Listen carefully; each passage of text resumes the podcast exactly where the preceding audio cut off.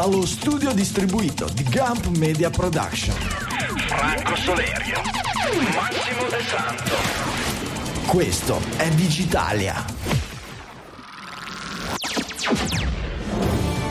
Settimana del 28 febbraio 2022, guerra quella vera, brutta e maledetta. AirTags in giro per il mondo e poi NFT, Truth, esoscheletri, queste e molte altre scalette per un'ora e mezza dedicata alla notizia, quella digitale, all'italiana. Dalle mi studio Ligure 1 di Sanremo, qui a Franco Solerio. Dallo studio di Roma Giulio Cupini e dallo studio di Milano Centro Francesco Facconi. Poi là, bentornati su Digitalia, cari ascoltatori digitaliani e cari miei colleghi Francesco e Giulio. Siete entrati ben trovati. Ciao Franco. Allora, è difficilissimo cominciare una puntata in, quando succedono queste cose devastanti, una puntata, eh sì. puntata di guerra, puntata roba. E ovviamente cioè, una volta ci toccava fino a un certo punto, no? Dici, vabbè, c'è la guerra del Golfo e va bene, lì si sparano i missili, eh, respirano sabbia e sangue e sofferenze, ma noi facciamo una trasmissione che riguarda il web, internet, la tecnologia, eccetera. E come peraltro è il motivo per cui di fatto è iniziata Digitalia, che il digitale si sarebbe mangiato qualsiasi attività umana e questo vale anche per la guerra, per cui eh, per quanto ci piacerebbe lasciarla fuori e dire facciamo una trasmissione di oggi, parlare di digitale questa settimana e non parlare di guerra è, è, purtroppo, è purtroppo impossibile. Eh sì. Sì, anche perché ci sono state mm, talmente tante ripercussioni anche nel modo in cui è stata letta, affrontata, oltre che combattuta, che ci sono miriadi di punti di vista che si possono approfondire, veramente anche a me ha Beh, colpito ci, tantissimo. Ci sono due guerre in atto in contemporanea, no? una eh, dedicata proprio alla, alla guerra classica, diciamo, con le armi, con i carri armati, e una invece proprio cyber, che è sì. quella di cui eh, parleremo di più oggi, giustamente. Ma tu la vedi nostro... veramente come due guerre diverse? No, no, no, beh, due forme di combattimento. Dicono perché essere due io... guerre perché sono degli eserciti diversi. Che le... Io ne vedo, Però... ne, ne ho, ne ho, infatti ho fatto quattro colonne perché ne ho viste quattro. La prima è la più buffa, per quanto la guerra non possa mai essere buffa. B- buffa eh, è una cu- parola che non eh, avrei usato oggi, ma... Eh, certo.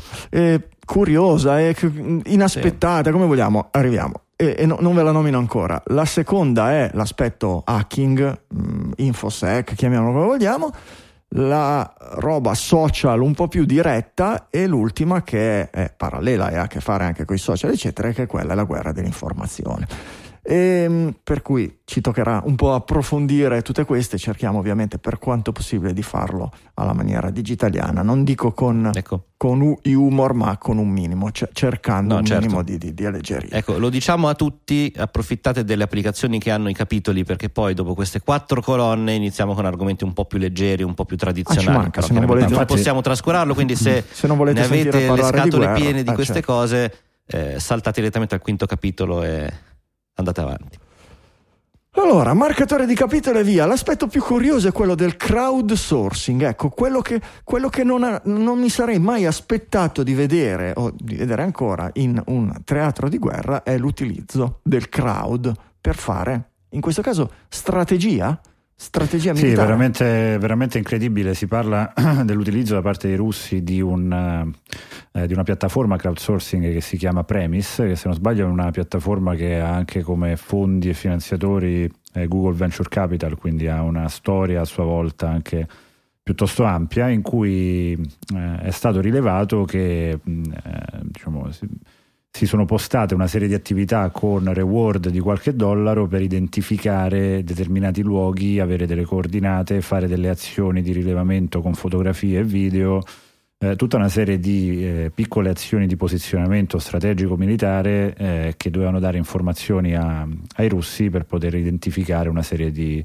eh, posizioni, persone, luoghi, eccetera. Di solito queste app di crowdsourcing vengono utilizzate a questi scopi per fini commerciali, cioè le mm. aziende che mh, decidono di pagare il cosiddetto mystery shopper che magari va in un supermercato, in un negozio per vedere come eh, il commesso ti tratta e quindi puoi lasciare una recensione dell'attività reale sul punto vendita oppure per controllare se il tuo prodotto come è posizionato a scaffale. Invece C'è una storia bestiale. commerciale importante e qui invece qui serve per, cali- ca- per, di, di per Amazon, calibrare i mortai, per calibrare i mortai e robe del genere, no? localizzare per indicare dove si trovano porti, ah, sì. eh, eh, studi medici, strutture, ponti, sì, strutture sanitarie, sì, più che studi medici. Certo, da, dai, cin- dai 25 centesimi ai 3 dollari e 25 per ogni cosa. È una roba, vabbè.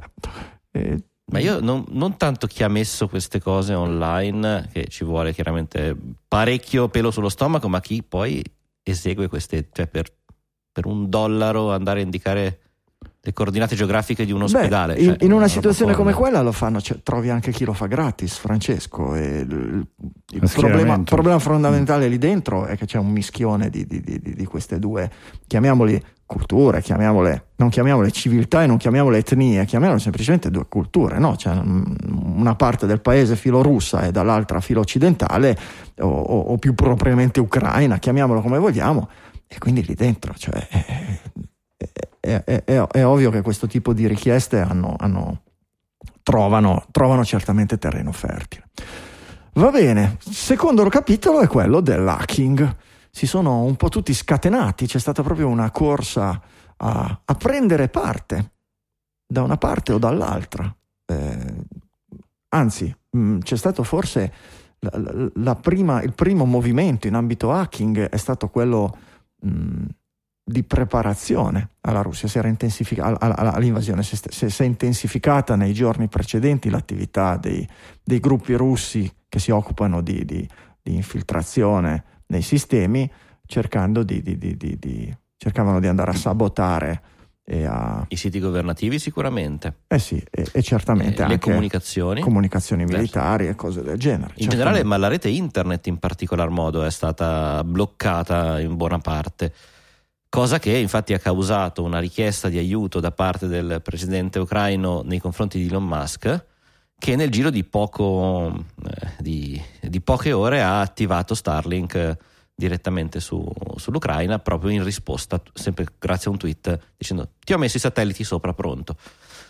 E... Sì, ma a me quello che, che, colpisce è che in un momento come questo dove di fonti sicure, informazioni sicure ce ne sono ben poche, l'unica cosa che come commentatori sappiamo che è certa è che la parte di attacchi mh, informatici o comunque tutta la parte di cybersicurezza ha cominciato questa guerra tanti mesi fa. Ah, certo. Sono cominciati a uscire dei report piuttosto rilevanti su infrastrutture che sono state messe sotto attacco con uh, esfiltrazione di dati anche molto molto rilevanti a fini militari.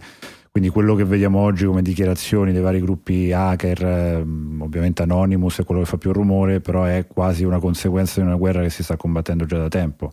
Certo, sulle fonti ufficiali di Anonymous, quando si comincia a vedere eh, l'hacking delle, stazioni, delle TV di Stato con eh, la trasmissione di immagini pro-Ucraina in Russia, eh, quando cominciano a emergere che in Bielorussia altrettanto sono state bloccate le metro, ma si ha quella quasi sensibilità di politica eh, di guerra, quasi se ci fossero dei trattati dove si specifica che però è stato messo la possibilità di guidare la metro in maniera manuale in modo che non ci siano incidenti ma solo di servizi.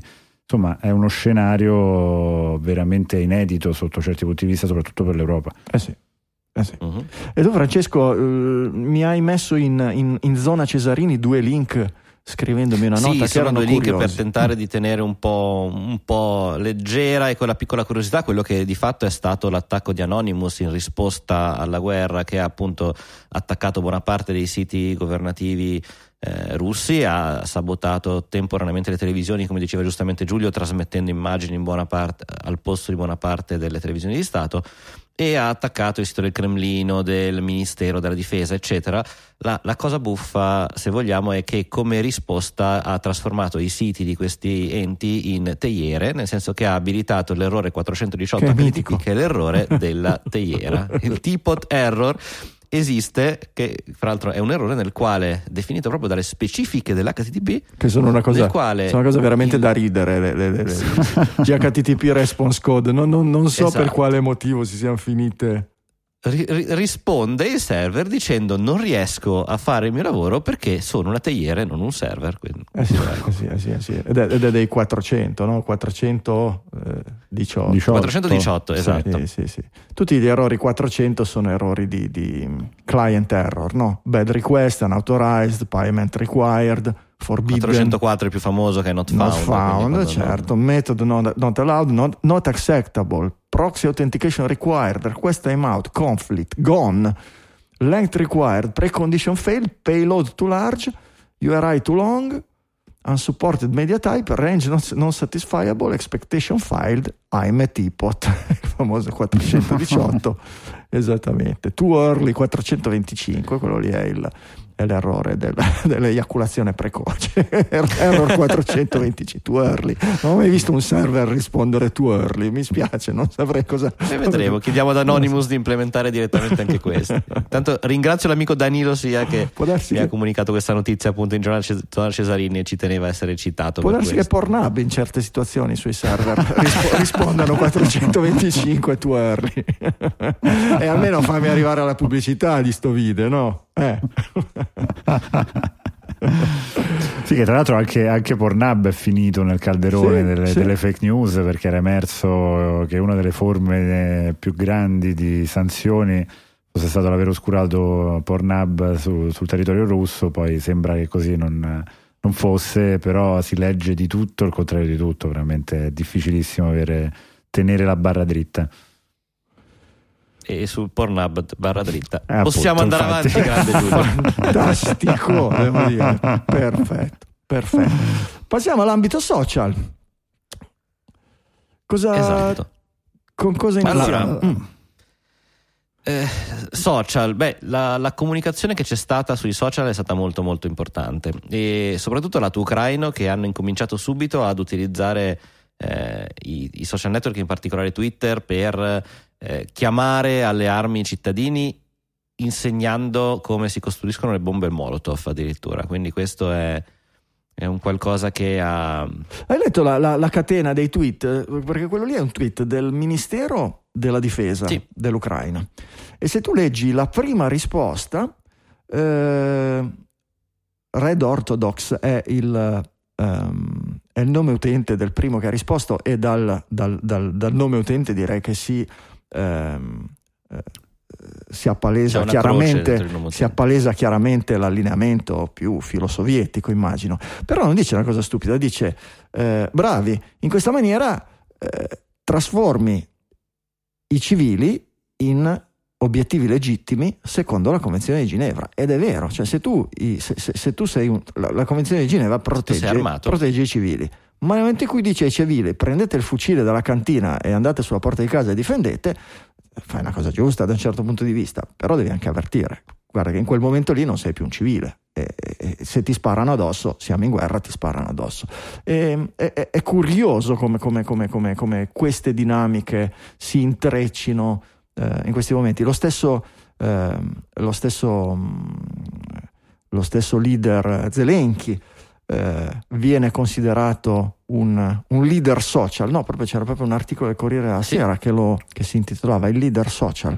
Eh, Beh, sicuramente ha sfruttato molto bene eh, una comunicazione di guerra al, alle giuste leve per poter ottenere il massimo che può ottenere in questa fase quindi mi, mi hanno lui na- nasce anche... comunicatore no? era lui, eh, nasce sì. comico era lui che era un e... comico il comico è un comunicatore per definizione esatto attore comunicatore ed è di fatto beh, citavamo prima appunto questo scambio di tweet con Elon Musk che gli ha portato alla fine internet sul territorio eh, c'è stato uno scambio di tweet praticamente con chiunque all'interno della comunità politica e non solo quello con Mario Draghi sul fatto che non gli abbia risposto al telefono è stato anche sempre molto pungente in alcuni casi. Beh, ci, sta, che, ci sta che sei nervoso in quel Ci sta, ci sta assolutamente. Però ecco, in, in, questo senso si è riuscito a far sentire molto perché ha tenuto mm-hmm. viva l'attenzione su di sé e quindi su, sul problema. Ma anche, anche, l'attenzione su alcuni dettagli, il discorso, il fatto di far vedere nelle fotografie sempre dei monumenti o palazzi iconici di Kiev per dare quella sensazione di essere sul territorio, di esserci anche come sensazione verso l'estero, al di fuori di come finirà questo conflitto, ne esce un paese che eh, si identifica fortemente con un, con un personaggio che, che, in questo momento sta catalizzando tutte le attenzioni in modo migliore possibile, anche con frase un po' diciamo ad effetto, con l'aver distribuito quella famosa frase verso gli Stati Uniti che gli avevano offerto un condotto di fuga dove poi è diventato quasi un meme, no? il voler dire ho bisogno di munizioni, non di un passaggio. Eh, sono tutti momenti che si stanno definendo in questa fase, sicuramente bravo a poterli gestire con il maggior risultato possibile che può in questo momento.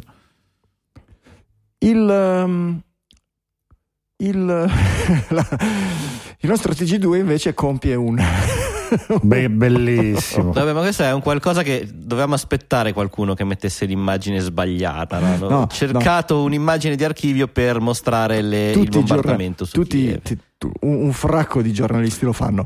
Però il fatto è che oggi ti beccano. Eh, se, se, cerchi su, su, su, su, YouTube, ad esempio, trovi un mucchio di video che riprendono giornalisti che a loro volta giornalista e telecamera davanti, ripreso da un terzo col telefonino, che non lo so, per far vedere che è più vicino a un elicottero, c'è mm, che ne so, il tizio col registratore col suono dell'elicottero lì vicino, oppure, oppure no robe del genere. Fingono, ci sta, costruiscono. Ragazzi, sono i media, beh, la, il video, beh, la ragazzi, allora, è tutta sì. finzione. È tutta, Io vi, è vi racconto. Vi racconto una manifestazione a Roma, questo per, uh, per, esperienza diretta, chiaramente dico quasi una banalità, ma averlo visto dal vivo è stato molto simpatico. Uh, di aver visto poi il servizio realizzato dove si parlava di questa manifestazione incredibile, bandiere bruciate, mm-hmm. folle riottose eh, io ero lì e, e, passavo e c'erano due persone che avevano questa candelina con questa bandierina poi piccolissima e il giornalista che stava full close up steso a terra che faceva questa ripresa incredibile e poi è andata online con questo fumo che tutti che facevano così per far uscire il fumo cioè eh, Riot a Roma città eh certo, fuori controllo ma certo, ma certo cioè, la, la, la, poi la, notizia può essere vera ma poi l'immagine che ci costruisci certo. spesso è così. Il TG2 ci no, dai rifalla rifalla ripassa seconda volta, più fumo.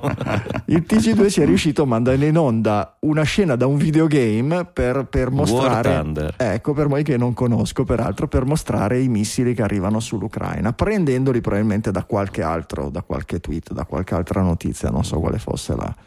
Non so quale Giusto fosse. perché fortunatamente Call of Duty che sapete che tutti noi siamo giocatori assidui chi più chi meno ha tolto Verdansk da, dalla mappa di, di, Wargame, di Warzone altrimenti mi sarei aspettato comunque sia qualche immagine di Verdas che finiva, che finiva lì dentro. E lo sa- ci stava. Activision lo sapevano già è ovvio.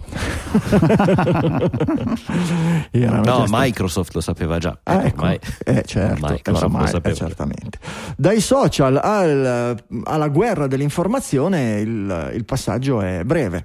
Ehm, in realtà il, il, il problema della disinformazione problema. Le, le, attività di disinformazione in tempo di guerra esistono da quando esistono le guerre. Oggi eh, ha un aspetto tutto diverso. Uno, perché le capacità di comunicazione e di amplificazione della comunicazione date dalla rete le conosciamo bene, e due, perché di fatto quello che era la tematica fake news oggi ha un altro nome, si chiama disinformazione, ma di fatto è sempre la stessa cosa, è sempre lo stesso problema, è sempre lo stesso tipo. E in tempo di guerra eh, questo tipo di, di, di, attività hanno una, una valenza eh, galattica, enorme, mostruosa nel portare opinione pubblica da una parte o dall'altra e quindi assicurare a una parte o all'altra poi l'appoggio di questo o quel governo. E abbiamo visto eh, attività in tal senso, eh, devo dire, da un po' da entrambe le parti. Uh-huh. E io sono quasi arrivato a, a formulare per me una, una, una eh, no, non ha una validità generale, ma una regola. Cioè, mm, è, è come bisogna, bisogna, considerare che la disinformazione non esiste. Eh, è, provo- è, una provocazione questa, nel senso, nel senso, che in queste situazioni eh, uh-huh. tutto è disinformazione. Tutto. Ogni singola cosa è disinformazione. Eh, nel senso che dovresti riuscire a dare una scala di disinformazione. Dici questa è una disinformazione all'80%, al 30%, al 70%, ma eh, di fatto tutte le volte che noi comunichiamo per cercare di non di dare una notizia pura e pulita, ma per uno scopo, e questo in guerra è mille volte più forte, noi abbiamo sempre, eh, tendiamo sempre a mostrare di più certi aspetti e a nasconderne degli altri. Cioè, quando eh, Giulio sul web deve vendere la Nutella, e ovviamente non fa la pubblicità al diabete, dice che c'è lo zucchero, lo zucchero fa venire il diabete. Lo nasconde, tra virgolette. Non è il suo lavoro, è il lavoro dei medici dire non mangiate troppa Nutella se avete diabete. Ma di fatto ma di fatto la sua informazione è incompleta. Lui deve, deve, il suo lavoro è dire che la Nutella è buona, che fa bene, che ha dei nutrienti, che è più genuina di altri dolci dei concorrenti, uh-huh. che, che costa di meno, che costa di più perché vale di più, eccetera. Ma c'è sempre una parte nascosta. Questo in tempo di guerra è, è molto amplificato e ogni parte. Ora, eh, immagino che siamo abbastanza adulti per considerare che eh, in tutte le eh, in tutti i litigi, in tutte le situazioni di conflitto, non esiste mai un 100% ragione di qui, certo, 100% certo. torto di là. Con questo io non voglio mettermi a discutere eh, Putin è il male. Ok, o- oggi leggevo proprio un, un, mio amico psichiatra che commentava su Facebook e portava dicendo, diceva la domanda è poi alla fine dove sta il male e dove sta il bene. Ecco, Dire che il male sta dalla parte di Putin o che dalla parte di Putin c'è molto male, su questo non c'è dubbio, che sia un dittatore sanguinario, spietato, senza scrupoli, lo sappiamo, l'abbiamo visto tutti. Di lì però a dire che non ci sono state provocazioni, che si potevano fare delle cose diverse, che ovviamente la parte avversa cerca di mostrare la realtà, quella che interessa a lei, non che quella, che una parte delle cose che può dire Putin o che può mostrare per far vedere o per giustificare il suo tipo di aspirazioni alle sue cose. Cioè, non possiamo negarlo, non possiamo assolutamente uh-huh. negarlo. E allora se io vedo disinformazione dove, non lo so, la notizia, la, la, Russia intensifica la censura, le campagne di censura e fa pressione sui giganti della tecnologia. Quello è un tentativo di disinformazione, di propaganda, è quello che vogliamo. Ma quando la van der Leyen dice eh, Russia Today e Sputnik li cancelliamo dalla faccia della terra, non devono avere la parola, e anche, esatto, quello, e anche quello è cercare di portare l'informazione dalla tua parte. E di fare infatti, cose. ti dirò la verità, quella è, è, una delle cose che mi ha più colpito di queste notizie, perché cioè, no, non che il resto non mi colpisca, ma eh, da una Russia, come dire, ci, ci, saremmo aspettati di un cercare di bloccare l'uscita di notizie, di dare una sua narrazione e cercare di costruire quindi una propaganda, eh, perlomeno per quello che è il sentito nostro occidentale, che invece l'Europa de- decida per legge di eh, bloccare una libertà di stampa di due organi, certo dubbiosi, eh, dubbi per quello che comunicano, eh, però effettivamente perché vogliamo... Cioè, perché è chiaro, ma no, è, è ecco, corretto ecco, veramente perché, bloccare la diffusione di una chiaro. notizia? Cioè, eh, oggi c'è un blocco occidentale che è gigantesco e che è, un, certo. è unanime, è unanime che che bisogna fare la guerra a Putin, che bisogna combattere Putin, eccetera. Allora, se dobbiamo dirlo, se dobbiamo dire che Putin è stato quello che ha acceso la miccia, che ha attaccato, che ha sparso, che ha, che ha, che ha, che ha causato il primo spargimento di sangue, su questo è indubbio, non c'è nessuno, no, mm-hmm. non c'è assolutamente niente da, da, da, da, giudicare, quello lì è un fatto, il primo che ha fatto sparare un cannone è stato lui e quindi ha la sua parte di torto, bisogna ovviare a questo, bisogna andare a fermare questo, bisogna, è tutto quello che vogliamo. Però ovviamente tutta la parte di informazione di come si è arrivato a questo è, eh, è, importante, è fondamentale dal punto di vista sia storico sia per non peggiorare le cose, non arrivarci di nuovo, eccetera. Allora tu lo vedi su, su, su, sui quotidiani locali, sul Corriere della Sera, tutti i giorni appare, un, lo, lo, lo identifichi subito, apri il web, scorri un attimo, non è il primissimo, è il secondo o il terzo articolo, uh-huh. c'è sempre un articolo che è un ritratto di Putin e di solito si intitola perché il Putin di oggi non è quello di ieri, oppure nella mente del dittatore, oppure quello di oggi, nella sua mente una realtà parallela, Putin lo zar folle. Ovviamente questi sono hit job, cioè sono semplicemente, non hanno nessuna valenza informativa, non sono fatti, non sono cose, certo. hanno semplicemente il, la necessità, svolgono il compito di orientare l'opinione pubblica in una certa maniera e cercare di nascondere fatti che se poi vai a cercare sulla rete argomenti un pochino più, e devo dire che ne ho, ne ho trovati più negli Stati Uniti che dalle nostre parti trovi giornalisti, anche penne autorevoli, che spiegano come si è arrivati. Noi abbiamo, oggi, di fatto noi siamo, noi come blocco occidentale, siamo discretamente prepotenti come atteggiamento, no? Pensiamo ha ragione probabilmente che la nostra forma di governo, di liberalismo, libero mercato e tutto quello che vogliamo portino dei benefici, ma non sempre esportarli a forza ha avuto dei bei risultati. Vedi Medio Oriente, vedi Libia, vedi tutto quello che vuoi.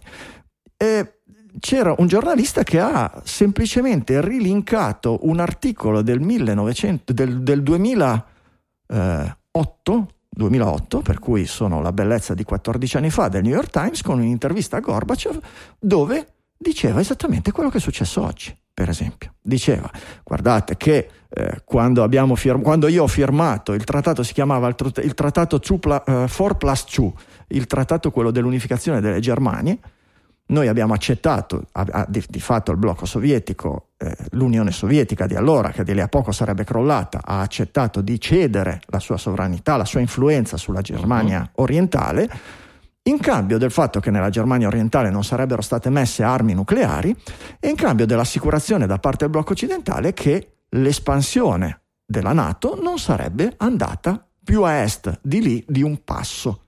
Guardate oggi dov'è il confine delle, de, de, delle nazioni alleate alla Nato. Andate a vedere dove sono la Cecoslovacchia, andate a vedere la stessa Ucraina, queste, nei, nei mesi scorsi si è continuato a parlare di farla entrare. Allora, tutti questi fatti qui è rarissimo che oggi la stampa di oggi riporta ed è ovvio che questo hanno avuto un fatto. Perché Putin non ha attaccato l'Ucraina sei mesi fa, un anno fa o due anni fa? Cioè Putin è al governo da un mucchio di tempo, i casini tra il Donbass, i casini eccetera. Beh, l'ha attaccata un po' di anni fa, eh. Eh, la Crimea, ha attaccato la Crimea poi ha, lui ha finanziato, ha finanziato, la parte filorussa della, della politica lì dentro, come, come l'Occidente ha, fi, ha, finanziato Lukashenko certo. e compagnia bella. Però di nuovo, tutto questo eh, sulla nostra stampa compare sempre una parte. No? Qualcuno vi, vi, ha, ha parlato sui giornali in questi giorni della strage di Odessa? La strage di Odessa è stata una strage compiuta dai nazionalisti, eh, gruppi di destra, di ultradestra eh, ucraini, eh, che hanno assaltato una residenza dove c'erano donne, dove c'erano anziani, dove c'erano vecchi, filorussi, hanno ammazzato una trentina di persone, dando fuoco a questa struttura e aspettando coi fucili quelli che riuscivano a scappare dal fuoco, sparandogli mentre fuggivano dal fuoco. E quella lì è un'arma di Putin. Putin ne parla tutti i giorni in Russia per mostrare come i, i, i, gli ucraini siano de, de, de, da attaccare e da combattere. Noi la cancelliamo lo stesso. Quella è disinformazione da una parte e dall'altra. Con questo, ripeto, non voglio difendere Putin che è è un dittatore sanguinario e che ha, ha, ha, sparato il primo cannone, per cui ci manca. Però per far capire come, come oggi è, è, è, è, quasi banale, cioè è, eh, è ingenuo pensare che di là ci sia la disinformazione e che da noi ci sia l'informazione quella giusta. È sempre il solito discorso. Eh, questo massimalismo va bene per il popolino, che gli fai credere che di là sono i cattivi e di qua ci sono tutti i buoni. Alla fine dei conti, oggi eh, in queste trattative è venuto fuori questa sera la notizia di quelle che sono le richieste della Russia e la Russia ha chiesto, vogliamo che sia riconosciuto il fatto che la Crimea è nostra, e di quello non discuto perché non ho approfondito l'aspetto Crimea, però era territorio indipendente, lui ci ha messo le mani sopra con i suoi soliti metodi, e l'altra ha detto, non ha detto vogliamo l'Ucraina noi, ha detto vogliamo un'Ucraina neutrale, come fosse la Svizzera, stato cuscinetto. Questo non va bene dall'altra parte. Vi ricordate quando ci sono stati i casini? Eh, Glenn Greenwald che si era dimesso dal suo giornale perché non gli lasciavano pubblicare la storia su Biden prima delle elezioni. Biden aveva, era intervenuto personalmente dalla sua posizione di vicepresidente per aiutare gli affari del figlio che era mischiato, era, aveva una proprietà grossa di gasdotti. In che paese? In Ucraina. Ucraina. in Ucraina. Cioè tutte queste cose. È ovvio che Putin le tira fuori e la nostra, e la nostra stampa non le tira fuori. Cioè la, la, la, e, vice, e viceversa. La geopolitica, la geopolitica non è un gioco a somma zero. Non è un gioco dove la, la verità è tutta da una parte e non dall'altra. È semplicemente uno scontro di interessi che non ha una somma zero. E, e ovviamente il modo peggiore di tutti per portare la, la, la, i fatti, la realtà verso i propri interessi, il modo peggiore di tutti è la guerra. Uh-huh. Per cui in questo Putin è quello che ha più torto di tutti. Ma questo non vuol dire che il blocco occidentale abbia fatto tutto il bene a cercare di allargare, a dire bene, l'Ucraina che ha, ha, ha i confini sulla Russia, mettiamoci la Nato così possiamo metterci missili, fare i nostri porci comodi, tutto quello che vogliamo. È ovvio che non è così. E, e, e, e, questo si riflette. Purtroppo però viviamo in questo mondo di disinformazione assoluta dove siamo convinti che la disinformazione la facciano gli altri e che tutto quello che scrivono la CNN, il Corriere della Sera, eccetera, eccetera, sia tutto quello che dice la van der Leyen, eccetera, siano tutto oro colato, che sia la verità.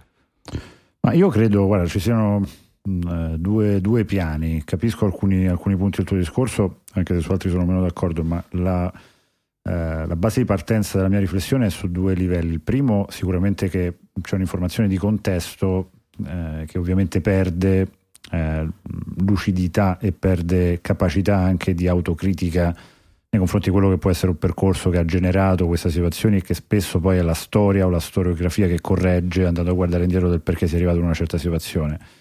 Ovviamente credo siamo nell'ottica qui in questo caso delle opinioni, è che probabilmente dalle nostre parti, quando sono state guerre su paesi che ci hanno toccato di meno, tu citavi la Libia e altre situazioni dove probabilmente sentiamo meno la guerra in casa, le voci che au- ci autodefinivano aggressori o che comunque criticavano la guerra sono sempre state voci accessibili al popolo, a noi, ai commentatori perché in qualche modo mm. se, vo- se, ci si voleva informare si poteva no, certo, informare. ma ancora adesso e... se si vuole ci si può informare certamente esatto, ma... Pro- probabilmente da quanto mi viene riferito su altri campi su altri paesi soprattutto in blocco russo mh, avere la campana della, ah, della no, certo, ucraina che certo, è molto certo, difficile certo, questo ci dà certo, sì, anche perché c'è un blocco completo della certo, comunicazione certo io non sto parlando mm. della comunicazione di Putin in Russia e della nostra comunicazione che arriva in Russia io sto parlando semplicemente delle informazioni sì, che sì, arrivano no, no, a noi capisco perfettamente. Infatti, Poi io so, sono assolutamente d'accordo con te di dire che per carità ci mancherebbe altro. Cioè con tutti i difetti diciamo, del certo, nostro mondo, quel certo. tipo di accessibilità di informazione resta comunque un nostro valore credo che anche certo, in questo certo, caso... Io parlo di informazione dominante, di quello che poi eh, certo, certo, orienta l'opinione pubblica e quella che poi viene accettata come l'idea, l'idea corretta e che e, e, che mette in moto le azioni del nostro governo, dei nostri politici, eccetera. Oggi i nostri politici parlano tutti come no. Dice. Sì, anche se, anche se, poi di informazione dominante, se ci pensi, uno dei giornali più letti in Italia, il Fatto Quotidiano, viene ripostato dall'ambasciata russa no? come il giornale che ti spiega come stanno le cose. Cioè, comunque la polarizzazione bah. da noi sì, sì, c'è, sì. C'è, c'è, resta sempre abbastanza ampia. È chiaro che la devi, la devi cercare, questo sono d'accordo con te. Ma in tutto questo quindi non, eh, mi, mi sono perso il vostro punto di vista, il fatto di voler bloccare, dico volere perché ancora oggi sono, risultano accessibili perlomeno dal mio computer Russia Today e... Ehm, Secondo me non ha senso, io, lo sai che io sono completamente anticensura. E eh, Sputnik, esatto. Sono, è, è un qualcosa di corretto da un punto di vista di bloccare una disinformazione che comunque effettivamente questi siti fanno. Poi sì, sì, all'interno di dubbio. tante notizie costruite, probabilmente ci sono anche notizie vere, come dicevi tu. Sicuramente sono strumenti di regime che quindi Guarda, girano le notizie a loro vantaggio. Non, non, questo... ho mai, non, ho mai, letto Russia Today e Sputnik, eccetera, per cui non ho la più pallida idea di quello che scrivono, ma a priori, a priori sostengo che la controinformazione si fa esponendo le balle degli avversari e mostrando che sono balle, non nascondendole, perché la, la brace sotto la cenere cova e cova di più in determinati ambiti, se la rendi inaccessibile, se ci fai la guerra, se la fai diventare martire. Mm, quello, quello, è la mia opinione, poi si può fare tutto quello che vuoi, però al di là della censura, parlo di una... Di, di, di una ecco, il, mio problema è col concetto di disinformazione. La disinformazione è ovunque, è dalla nostra parte e dall'altra. E quello che noi dobbiamo coltivare è lo spirito critico e la capacità di orientarci in mezzo a questa disinformazione. Noi abbiamo la, la, la fortuna, che diceva Giulio, che alla fine se cerchiamo, se cerchiamo e fatichiamo, riusciamo a orientarci e non riusciremo mai ad avere la verità completa. Non riusciremo mai. Ma possiamo arrivare a cercare di capire le motivazioni di una parte e dell'altra, senza voler per forza giustificare una parte o l'altra, e a capire meglio la realtà. ma affidandoci invece solo con pigrizia alla narrazione dominante del nostro paese, per quanto sia per tanti versi il modo migliore di esistere, di governare, di, di rispettare i cittadini certo, quello certo, che vogliamo, certo, comunque certo. non ci avviciniamo più di tanto alla verità. Un esempio, un esempio, un esempio. Oggi abbiamo, eh, abbiamo, degli interessi, non c'è niente da fare. Ragazzi, quante ore, quante lacrime, quanti giornali, quante foto di bambini feriti, di donne sanguinanti, eccetera, abbiamo visto in questi giorni. Ok, ci sono 900 conflitti attivi del mondo in questo momento, ci sono 900 guerre, 900 guerre in giro per il mondo. E c'erano anche prima che scoppiasse la guerra in, in, in Ucraina. Abbiamo Guerre, visto... guerriglie... Eh? Eh. No, 31 stati in Africa e 291 tra guerre e guerriglie. In Asia 16 stati, 194 guerre e guerriglie. Medio Oriente 7 e 267 stati e 260. Cioè, eh, in questo articolo ci sono i tweet di Medici Senza Frontiere. Eh, siamo profondamente preoccupati per il terribile impatto degli attacchi indiscriminati, compresi i bombardamenti e le esplosioni sui civili su entrambi i lati della linea del fronte. Yemen. Ok, i bambini feriti e le donne sanguinanti dello Yemen li avete visti sulla prima pagina del Corriere della Sera o sul TG1 nelle, nelle ultime settimane?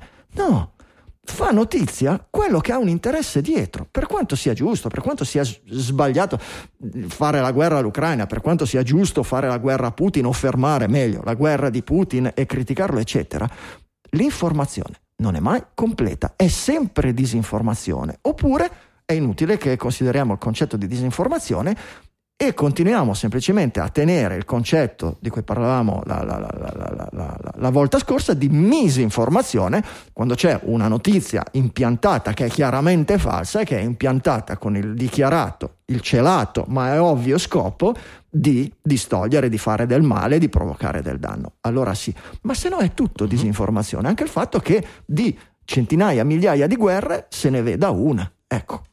Sì, quello più che disinformazione mm, è opportunismo, se vuoi, giornalistico dei lettori. C'è una regola giornalistica non scritta che però chiaramente il quanto cioè una notizia per emergere deve avere un numero di morti che è proporzionale alla distanza da dove ti trovi. No, Quindi non credo il terremoto il con 10.000 morti non credo eh, che sì, il numero di morti così. sia... o comunque, sì, è importante, o comunque ma... il legame con chiaramente l'Ucraina è vicina, possiamo avere facilmente contatti con l'Ucraina e quindi è lì l'Afghanistan è lontano è, è, è, ed è una realtà questa ci sono un sacco di situazioni che non, non ci interessano passatemi il termine molto brutto perché semplicemente sono lontane lontane dal nostro pensiero e quindi meno vendibili da un punto di vista commerciale dai, dai, dal giornalismo. Sì, sì. Quindi in questo Beh, senso cioè, certo, certamente, certamente, certamente, il giornalista deve fare il servizio del suo giornale, cioè fargli vendere pubblicità e esatto. deve fare il servizio nei confronti. Quindi non è tanto disinformazione però, o misinformazione quanto proprio un... Io la chiamo disinformazione.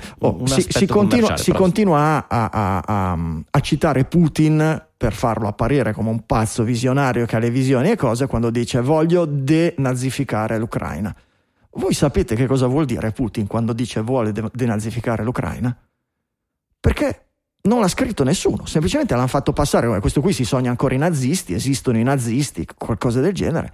Ma no, è che ci sono questi gruppi, cioè, cioè, ve l'ho messo, credo, credo di sì, questo, um, questo video uh, di questa giornalista del, che però ha pubblicato sul suo account su, su, su, Instagram, su TikTok, Chiara Piotto è una giornalista di eh, di Sky News, di Sky News eh, dove lo spiega.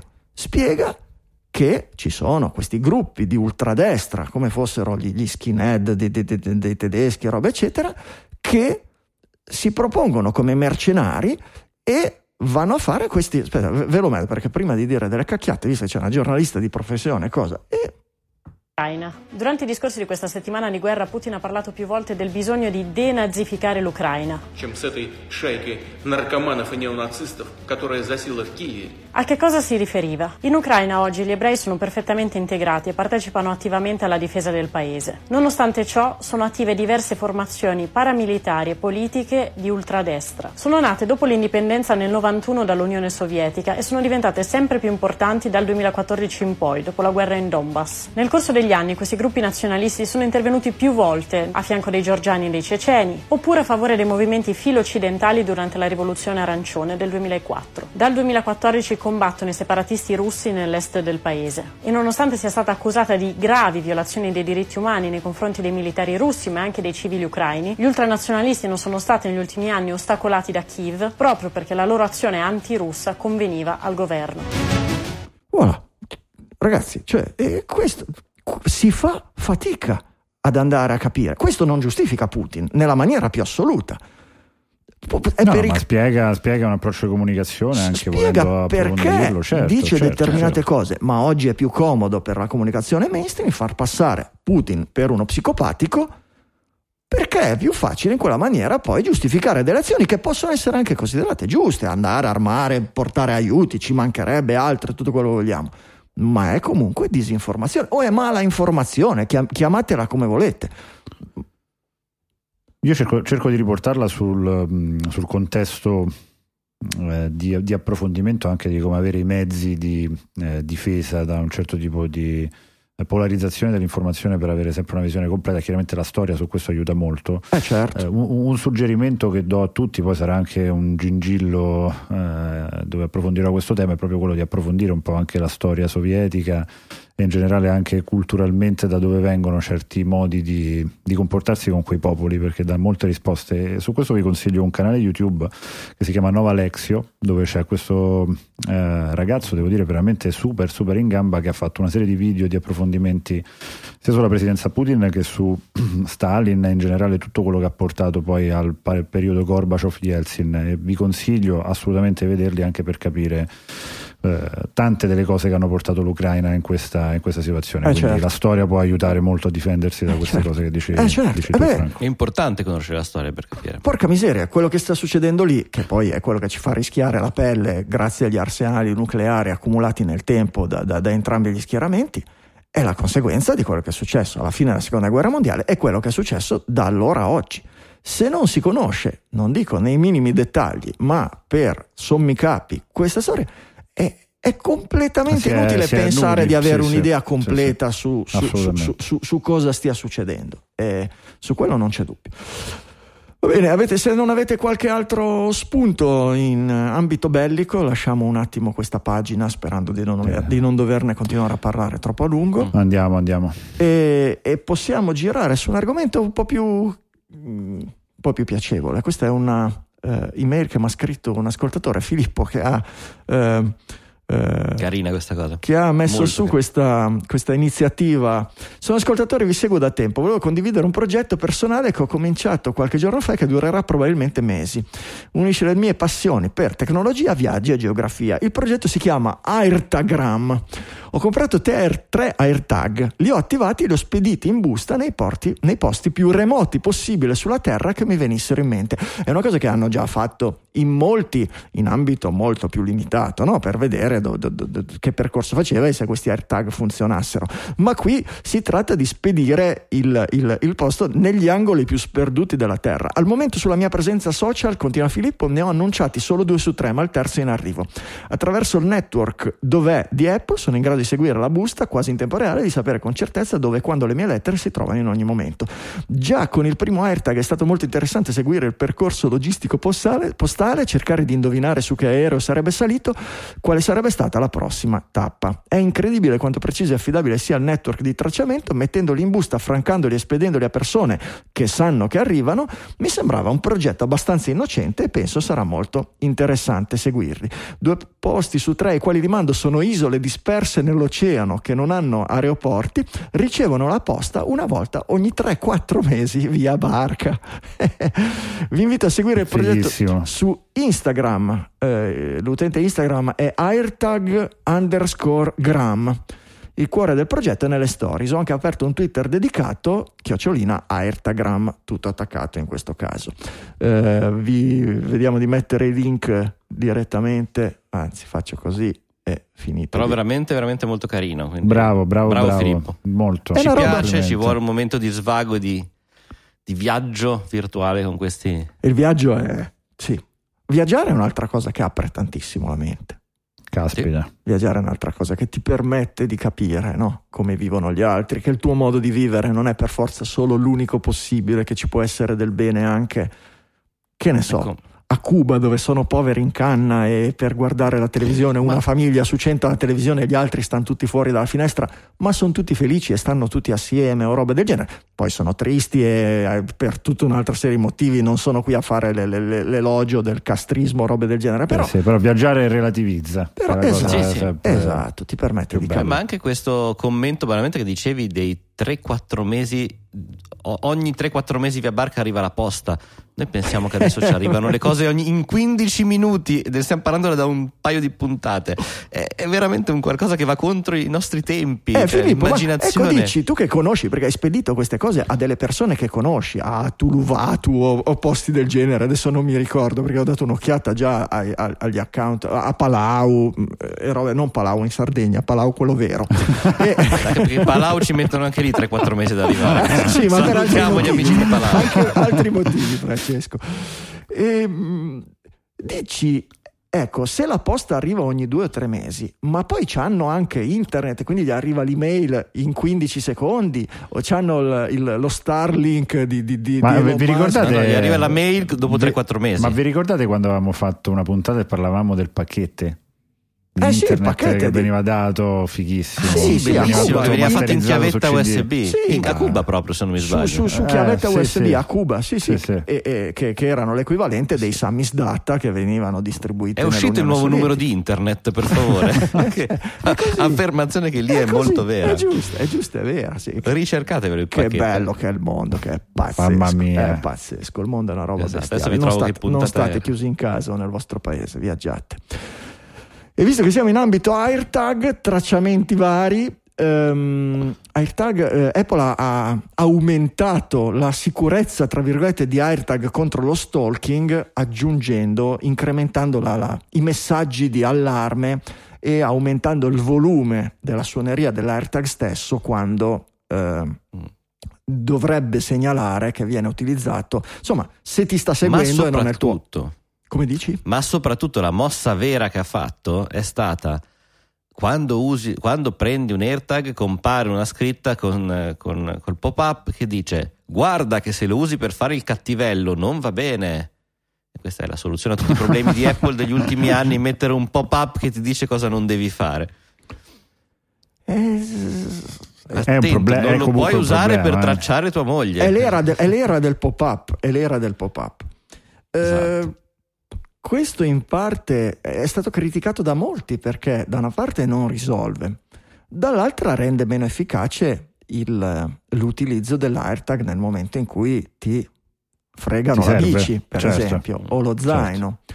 Eh, Beh, suona comunque dopo fra le 8 e le 24 ore dopo che ha perso il collegamento. Sì, Quindi, ah, okay. eh, siamo ancora comunque su tempi abbastanza Però credo lunghi. che inizi a avvertirti che ti sta seguendo do- dopo un periodo molto minore. Cioè, se tu hai un iPhone e c'hai un AirTag che non è tuo addosso, che continua a starti vicino, credo che ti avverta molto prima di 24 ore, credo dopo una mezz'oretta o diciamo qualcosa del genere. L'AirTag nasce come strumento per ritrovare il mazzo di chiavi perso. Esatto, esatto è vero, è vero. In quel senso funziona perfettamente. È vero, Poi... Apple, Apple non l'ha mai pubblicizzato come uno strumento antifurto. Esatto, l'antifurto è stato uno strumento abbastanza, eh, come dire, utilizzato fin da subito. Lo metto nello zaino uno mi porta via lo zaino, seguo e lo vado e mi recupero il mio zaino.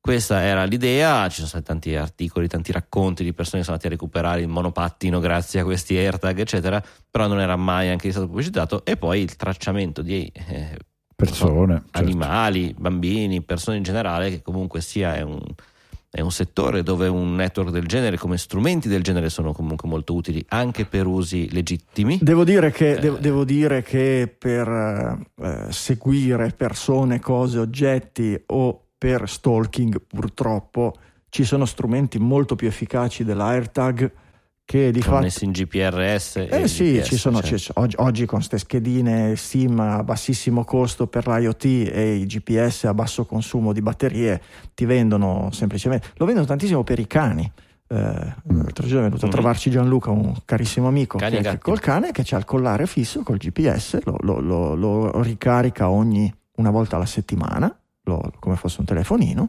sta sempre attaccato Anche al guinzaglio. Il ricarico o solo il cane? Anche il cane. sì. È come, è come il, il, monitor della Apple. Tu carichi il cane e il cane carica il collare automaticamente. non ti dico dove metti lo spinotto e che formato ha.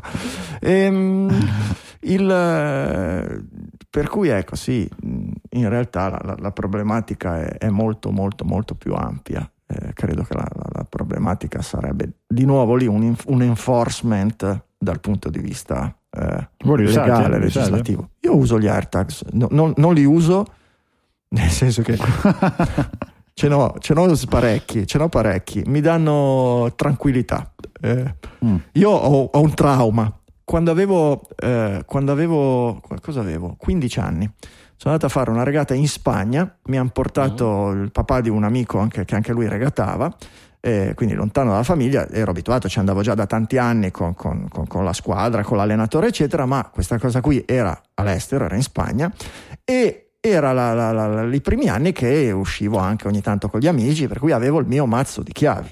Avevo il mio mazzo di chiavi di casa e, e, niente, quando sono arrivato in Spagna l'ho messo nel cassetto del comodino di questo appartamento dove eravamo ospitati e, e sono tornato a casa senza le chiavi. E mi hanno fatto un mazzo, ma un mazzo, ma un mazzo. un mazzo di chiavi ti hanno fatto. Esatto. che sono rimasto traumatizzato tutta la vita. Io, per esempio, traumatizzo Bea e Eloisa costantemente quando perdono le chiavi, non so dove le mettere, gli, gli, gli, ribalto su di loro tutto il mazzo che mi è stato fatto ai tempi. Giustamente, perché effettivamente se lasci delle chiavi in giro e, e sanno che lì c'era Franco Solerio che abita in via Tal d'Italia, Sanremo, eccetera, insomma, dalla Spagna magari è difficile che arrivano, ma se le perdi qui in piazza Colombo magari trovi anche il malintenzionato che ti entra in casa quando pensa che non ci sia nessuno. Ecco, per cui mh, penso che sia anche giusto fare il mazzo a un certo. 14enne. Io sul mio mazzo di chiavi che, ho messo l'indirizzo tuo di Sanremo. hai, fatto bene, hai, fatto bene, hai fatto bene, ma infatti io li aspetto. Ho messo anche facconi sul citofono. Esatto, bravo, arrivano, arrivano. E, però li uso, mi danno tranquillità d'animo e mi è capitato di di nuovo perdere le chiavi come di solito posso perderle io, cioè lasciarle nella tasca di una giacca piuttosto che dell'altra e con quello di trovarle in 15 secondi invece che metterci magari un'ora o, o, o rinunciarci e dire eh beh poi quando metterò la giacca troverò le chiavi in tasca. Certo, certo. E, e, devo dire che da quel punto di vista lì sono, sono un, un prodotto eccezionale, sono una, una, una roba bestiale, ti danno, ti danno, la tranquillità d'animo. Mi scoccia la funzione che, che ti annoia, che puoi disabilitare quando, quando ti allontani, mm-hmm. che mi sembra assurda, perché perché non è che tutta la roba che hai dove metti un AirTag ce l'hai sempre con te, le chiavi magari ma, anche sì, ma in realtà Ma tu dici sempre. che ti, ti, dà la notifica sul telefono, hai sì, dimenticato... Sì, sì, eh, sì. se, si allontani sì. sì. Spie, spiegatemi una cosa perché questa io non la colgo, questa notifica qua ha cominciato a comparirmi dall'ultimo iOS anche con l'AirPod. Ah, ok. Mm, però io metto l'AirPod, uso l'AirPod, le rimetto nella borsa poi magari lascio la borsa e vado a pranzo. Eh, c'hai ragione. Io quindi eh, eh, che cacchio È così ogni e giorno. Invece Tim Cook vuole che tu pod. ti porti le iPod e tu basta. le hai comprate, hai accettato l'eula e adesso le devi sempre tenere con te. sempre eh sì. con te. È così, è vero, è vero, è così. Ma infatti e devi cucire sotto pelle. Ho due zaini, ognuno col suo AirTag. Non può pensare Tim Cook che io esca sempre con due zaini, cacchio. O ne metto uno, ne metto l'altro. Ecco. Mi, mi, confermate che non è che mi sfugge qualcosa, cioè no, è un no, bug, è un problema, è una roba che non so, non so come si faccia poi probabilmente non è molto intuitivo e non c'è voglia di dedicarsi del tempo. Può darsi che poi puoi andare a twiccare, vi piace questo termine? Oh, eh, questo è molto mia. Darth Vaderiano. Eh, a twiccare l'impostazione AirTag per AirTag, per cui dirmi avvertimi quando mi allontano dalle chiavi se non sono a casa non avvertirmi per lo zaino perché ce n'ho due e voglio avere la libertà di uscire hai messo, darsi, quante però... condizioni hai messo? If zaino if non sono a casa? No no sei troppo, troppo. complicato troppo troppo troppo, troppo. devi cambiare Beh, esatto. a, a, proposito di complicazioni voi avete l'ultima versione di iOS? La sì, la 9.2 sì vabbè la, sì, sì. 1.3 indica dicevo io avete visto il casino che è diventata la funzione non disturbare? Ci vuole uno scienziato della NASA per configurare. No, io ci ho perso una serata per uh, cioè, Come puoi pensare che cioè, l'iPhone è nato per portare lo smartphone cioè, prima Però la... aspetta, aspetta, aspetta. L'ultima volta abbiamo parlato di non disturbare e abbiamo, ci siamo lamentati di WhatsApp. WhatsApp ha fatto l'aggiornamento il giorno dopo. Quindi vabbè, chiediamo vabbè, quello che ci serve. Okay, chiediamo allora, quello che ci serve perché cioè, non ci servono 18, 18 gradi di non disturbare diversi perché nessuno si mette a configurare. Sì, forse lo fa Vitici e Luca Zorzi lo fanno no. di, di configurare 18 livelli di non disturbare diversi. Noi abbiamo due fasi molto semplici. Rompete mic e non rompete mic. Puoi anche scriverlo no, direttamente anche... così nella localizzazione. No, no, c'è, c'è, un po' più di... Allora, io in realtà concordo con quello che dici tu, lo semplifichiamo, non... ma... Il non, non, rompete i mic che sono al lavoro e quindi mi potete rompere i mm. quelli del lavoro eh. e il non rompete mic perché sono a casa quindi quelli del lavoro e tu l'hai configurato questa, questa dual, in realtà l'ho imparato da solo ha imparato da ha solo. imparato abbastanza bene Ma, da solo, no, si è autoconfigurato in maniera relativamente credibile. Sì, Poi basta che una volta apro un'app sbagliata in un orario sbagliato e mi si... ecco, perfetto, per cui scombina tutto. Però se lavoro, non alle riunioni di lavoro ti arrivano solo le notifiche da Tinder. Bravissimo, esattamente. Scusate, questo è importante.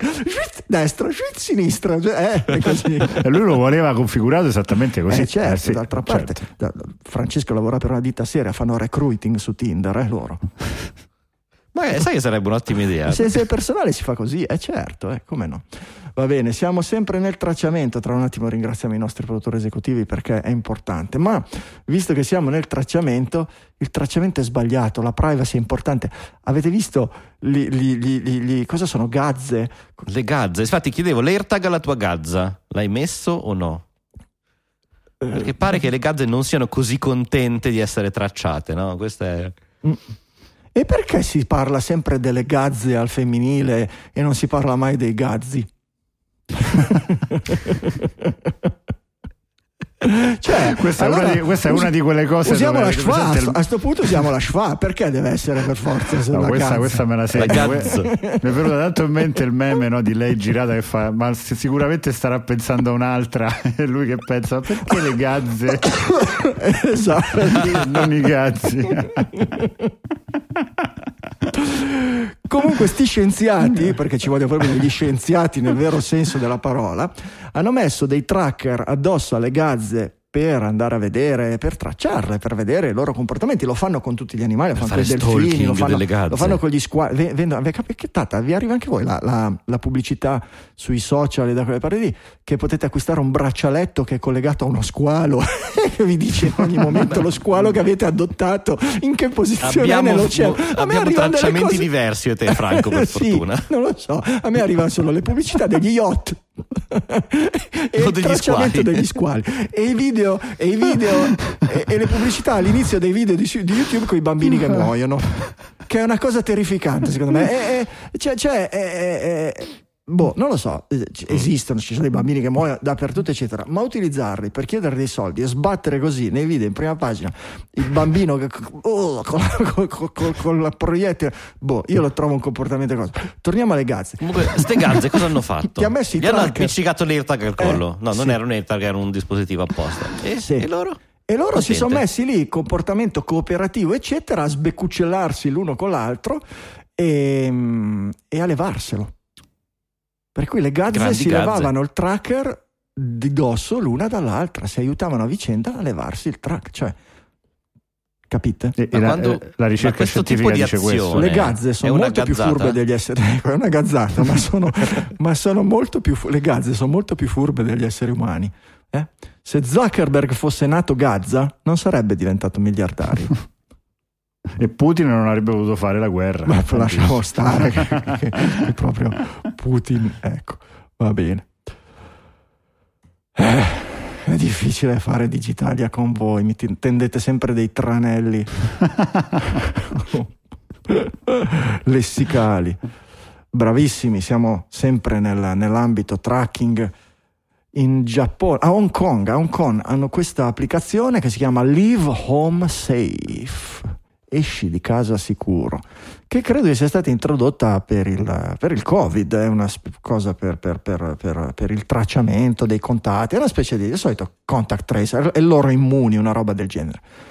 E, ehm, prima quando entravano in vari posti, nei negozi, nelle cose, eccetera, dovevano scannerizzare un codice QR, adesso è tutto automatizzato e praticamente tu sei obbligato a portarlo in giro e ti traccia nel, nel, nel, in automatico in qualsiasi posto dove entri e dove esci, l'ora che entri, l'ora che esci, roba del genere. Vabbè, ecco, una volta lo facevamo volontariamente con Foursquare. sì, è vero. Che arrivavamo al bar, Però... subito check-in adesso invece che ce lo fa io sinceramente non l'ho, ma, non l'ho, mai fatto non l'ho mai usato Foursquare non sei mai diventato il sindaco della bancarella delle conchiglie davanti casa perché poi era Dai, no. quelli, quelli, che diventavano sindaci di casa propria anche era quella era la cosa roba. più bella e, Beh, e sì. la cosa più bella era rubare il sindaco di casa propria a qualcuno perché tanto poi la terza volta che l'avevi fatto te lo dimenticavi mi ricordo arrivava l'amico che tutti i eh. giorni tac tac tac t'ho fregato cioè, cioè, era, cioè, Carlo Becchi era fissato col, col, col, col Foursquare mi sembra roba del genere io l'avevo usato io una... sono rimasto fissato per tipo 10 dieci giorni. Poi, appunto, sono diventato sindaco del VC di casa mia e ho detto basta, ok, fine. Poi sappiamo anche che fine ha fatto Foursquare. Sì, Penso so che, che, per un po' era diventato un API conto sì, Sì, è diventato sì, un provider sì. di, di, di, dati di localizzazione, una roba del genere. Harness the power of location data. Vabbè. Independent Location Data Platform. Vabbè, vabbè. Eh, che ci dobbiamo fare? Va bene, produttore esecutivo. di nomi casuali. Dai, che si fa tardi.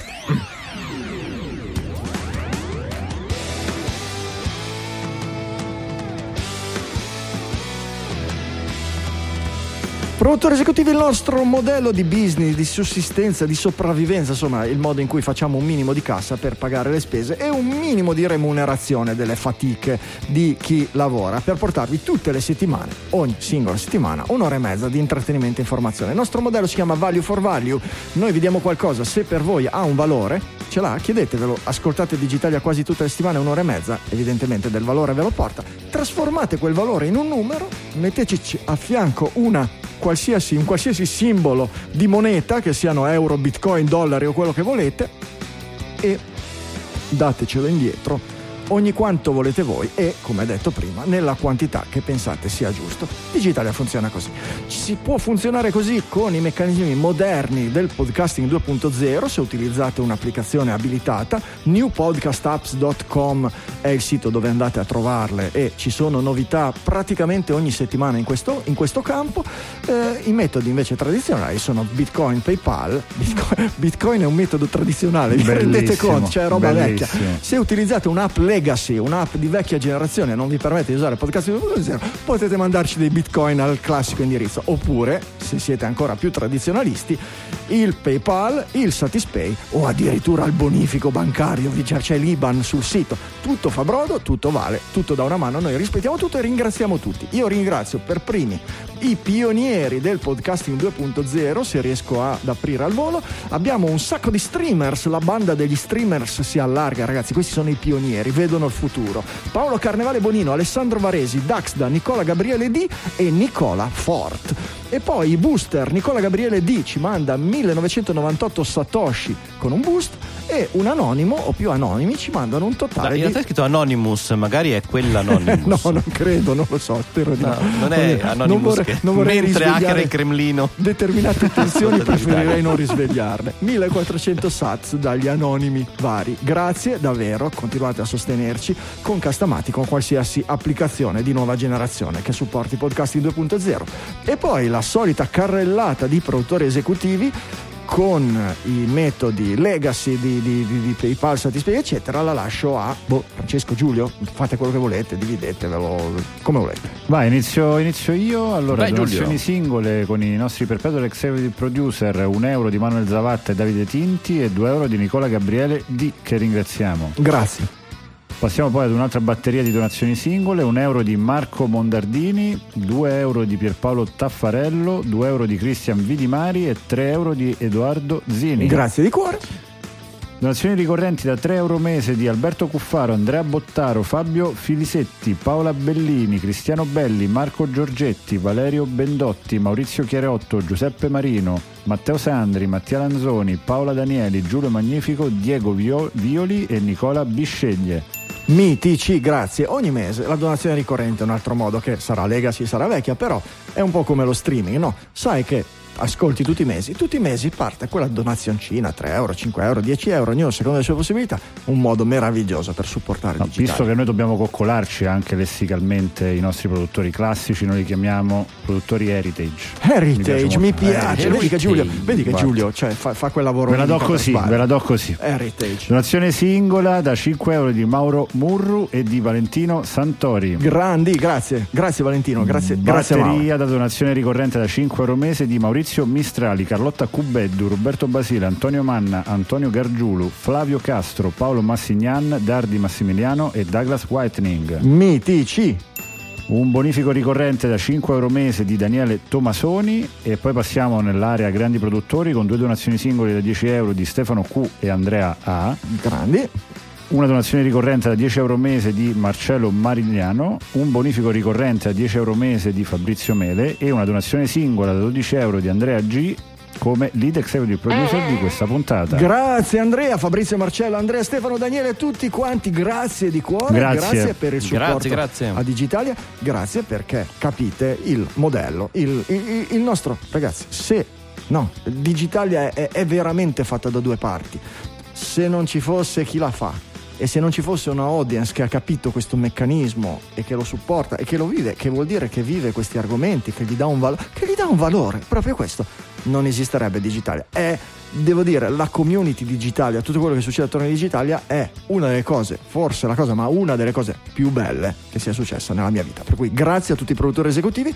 grazie a tutti quelli che decideranno di diventarlo anche nei prossimi mesi e nelle prossime settimane. Noi continuiamo a lavorare per voi.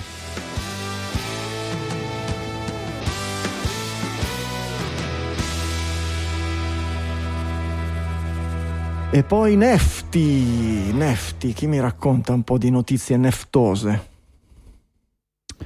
Vado io Francesco? Vai, vai, vai, tutto tuo. Ma allora c'è un tema particolarmente interessante che riguarda il mondo dell'NFT sotto l'aspetto della gestione del diritto di autore di un video scabroso che sono anni che fa discutere eh, tantissimi, tantissimi enti pubblici, anche cause che ci sono state in vari posti negli Stati Uniti che riguardano eh, un video di un omicidio che è avvenuto in diretta televisiva di un giornalista che... Ne avevamo forse continuato... parlato anche in trasmissione. Ne avevamo parlato, sì sì, era una notizia che era uscita quando fu proprio un episodio, credo di cronaca, che proprio uscì fuori quella, uh-huh. quella notizia, che adesso si è tramutato anche in una disputa legale del papà di questa giornalista che sta cercando di rimuovere in tutti i modi il video dal, dai social, da internet in generale, ma non importa quanti takedown riesce a fare, il video continua a essersi, sì, a ridistribuirsi servizi. Sappiamo che quando qualcosa finisce su internet è veramente difficile rimuoverlo. E, e uno dei temi che è legato a questo è che non c'è la possibilità di automatizzare questo takedown per la gestione del diritto d'autore perché non c'è la detenzione del diritto d'autore di quello specifico clip.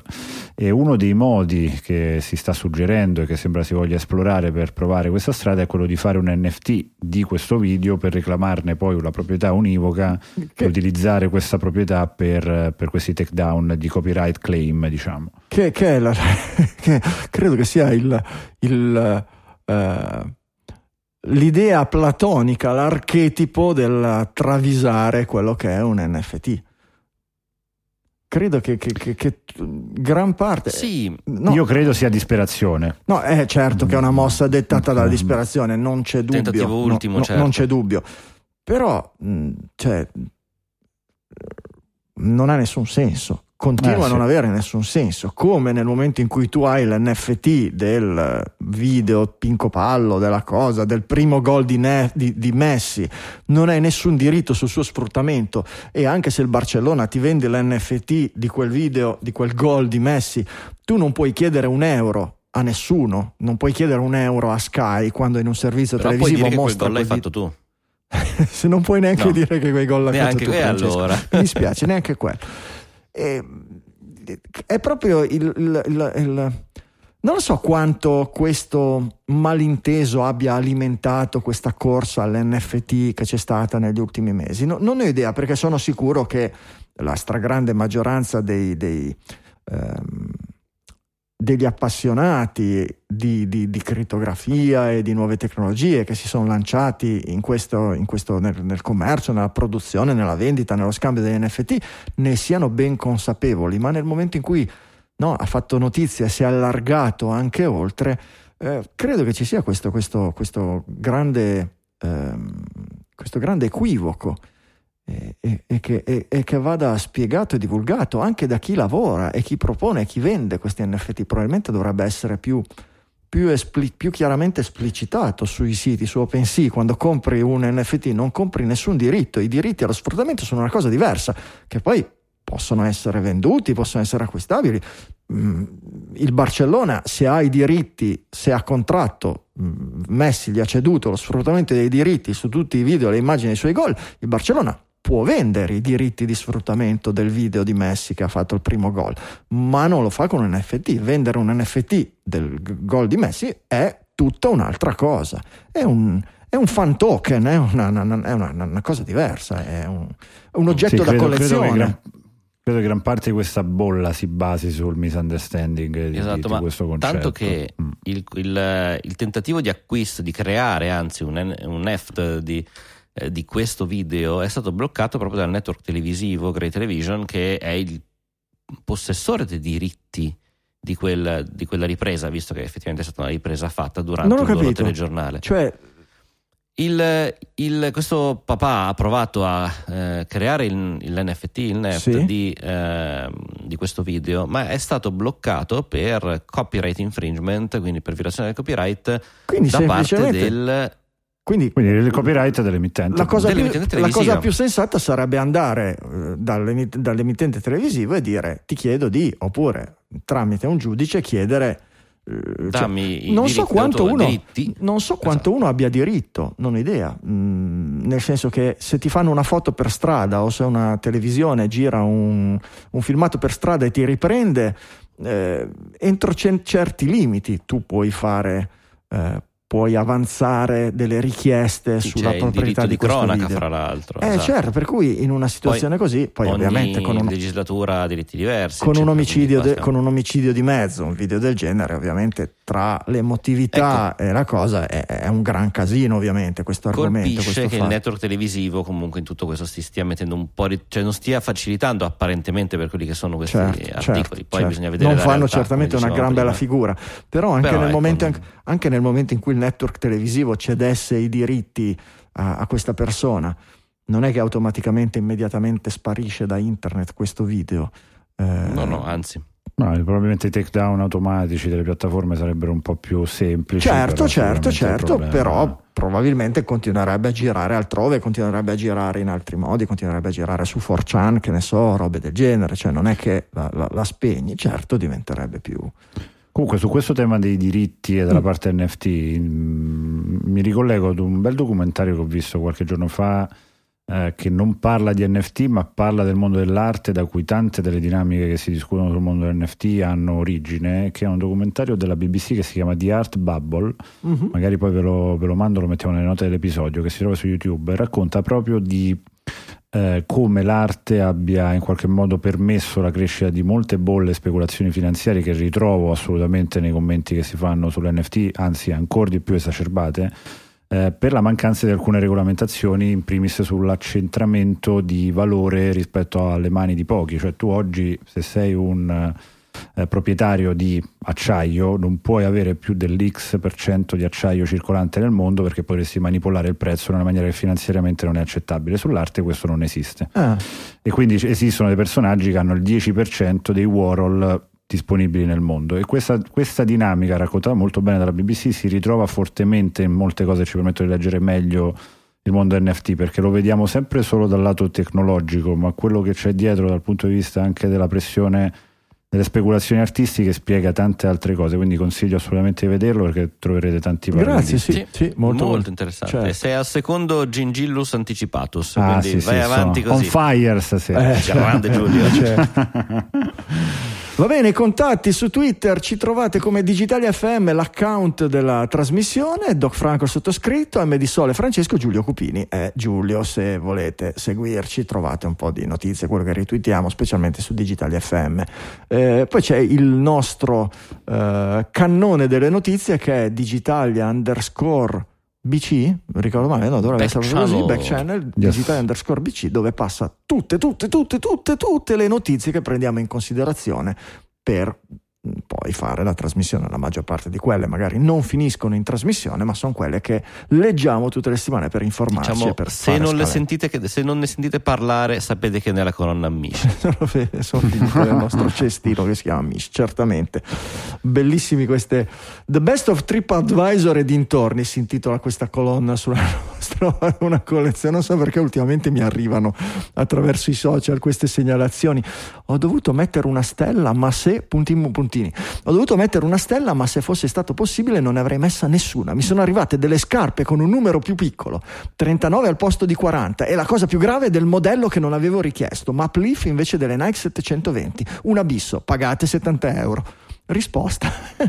Buonasera Simona, ci dispiace molto per quanto le sia accaduto, tuttavia crediamo ci sia un piccolo errore. Noi siamo un negozio di accessori per la stampa 3D, non vendiamo scarpe, non ne abbiamo mai vendute. Date, date un premio a questa risposta, la pazienza, meravigliosa. Tu Giulio ti occupi anche di tante di queste cose perché ne, no, ne, ne senti veramente di qualunque. Eh, no, ne senti veramente di qualunque. Una, una più recente mi fanno un ordine, non, non, lo pagano, ci chiamano per lamentarsi, ah ma io non ho neanche figli e mentre urla che non ha neanche figli sotto si sente mamma, no, belli, belli, non è mio figlio! Come hai fatto a entrare in casa mia? Sì. Esperienza pessima, questo è TripAdvisor dove trovi le più belle. Esperienze pessime, cibo e birra osceni. Il titolare sembra una sorta di molestatore insistente. Ci sono stato due o tre volte con la mia ragazza e il proprietario, un signore sulla cinquantina, ci ha ripetutamente provato con lei, provocando oltre a una situazione molto imbarazzante il ribrezzo della mia compagna di vent'anni rispetto ai 50 erotti del proprietario, che risultando fuori luogo e altamente irrispettoso ha fatto in modo che noi non ci metteremo più piede nella sua attività. Vabbè, all'italiano lasciamo. Do A una stella... che è andato due o tre volte prima di decidersi, però questa è... esatto. Do una stella perché Google non mi permette di metterne zero. Risposta del proprietario. Ciao, volevo dirti che in realtà ho 35 anni e comunque volevo provarci con te, cuoricino. Ci dovrebbe essere una scuola per, per, per, per, addestrare alle risposte alle recensioni su, su TripAdvisor. Vabbè. Allora, Truth è online, vi siete iscritti a Truth? Non so neanche se. Io, io ho provato a scaricarlo, ma eh. non è disponibibile in area geografica ah. fuori da US. Ah, non è disponibile, io non ci ho neanche provato, vedi. È il social network che non dice no al, al, ban, eppure appare che abbia già bannato un sacco di gente. Sì, esatto. Sì, le, notizie, allora, le notizie che leggiamo sono innanzitutto che c'è un problema a iscriversi, come dicevi tu, perché in molti casi non arriva la mail di conferma o non, i dati inseriti non sono validi, ci sono problemi nei forum di validazione, nell'accettazione delle email, o arrivano cioè, o scadono troppo presto i link di validazione, quindi se non sei molto veloce, sei la posta che ti arriva appunto dopo 3-4 mesi come nelle isole. Di, il famoso errore too early. Eh, eh esatto, esatto, il 425 too early. E, ehm, e, poi appunto gente che è stata già bannata per, per cui o comunque che ha ricevuto eh, censura da questo punto di vista. Basta essere... C'è chi dice che abbia un livello di moderazione superiore addirittura a quello di Twitter. Mm. Quindi, bah. Sì, non, la verità non, non, non sono riuscito appunto io ho provato a scaricarlo ma non, non, sono riuscito ad accedere non è disponibile fuori dagli Stati Uniti anche questa è una mossa probabilmente credo immagino legata alla mole di server perché leggevo di 500.000 persone in lista d'attesa per poter entrare quindi sarà una dinamica all'inizio di invito e sicuramente mettere in piedi un'infrastruttura così da zero è, è, è complesso. Certo da quello che si legge queste policy così stringenti queste tematiche anche già di banning sui primi che sono entrati mh, poteva iniziare meglio ecco, come eventuale, eventuale, polo nuovo di, di, informazione. Se vuole diventare una community verticale su, solo su quel mondo, probabilmente, probabilmente lo, lo, si sospettava e lo, si è avuta la conferma. Ecco. Musk ne ha combinate un'altra, attacca la SEC e paragona Trudeau a Hitler. L'Auschwitz Memorial gli risponde triste, manca di rispetto alle vittime. Ehm, avete seguito, ma, ma Elon Musk è, è, è, sempre polarizzante nelle sue eh, nelle sue esternazioni, eccetera. Le, le, sue, le, sue, guerre con la SEC oramai sono, sono, sono quasi una barzelletta, devo dire. Uh, Musk e Twitter, innanzitutto, sono un'accoppiata vincente, cioè una delle operazioni di comicità migliori degli ultimi anni. Una volta Elon Musk aveva anche un. Ehm, aveva anche un. Um, un account umoristico, parodistico che è gestito da qualcun altro. Board Elon Musk. Eh, ah, è vero, sì. Che secondo me a un, certo, a un, certo, punto ha si è levato il cappello e ha detto: Vabbè, basta. cioè, che cazzo serve che, che scriva io? Se, se quello originale scrive delle serio. cacchiate più grosse di quelle che scrivo io, alla fine che ci sto a fare qua? Ecco. Però, però ecco, il, il, visto che abbiamo iniziato con Putin, ci avviciniamo alla fine e arriviamo a Hitler. Ehm, eh, vi ho messo vicino quelle, quelle, due cose, l'articolo di Wikipedia della Reductio ad Hitlerum e la notizia del, delle cose. Hitler è stato un essere così particolare, ha fatto una cosa così devastante, così grossa, eccetera, che eh, in qualche modo si è garantito eh, l'immortalità, in qualche modo, cioè si finisce sempre lì.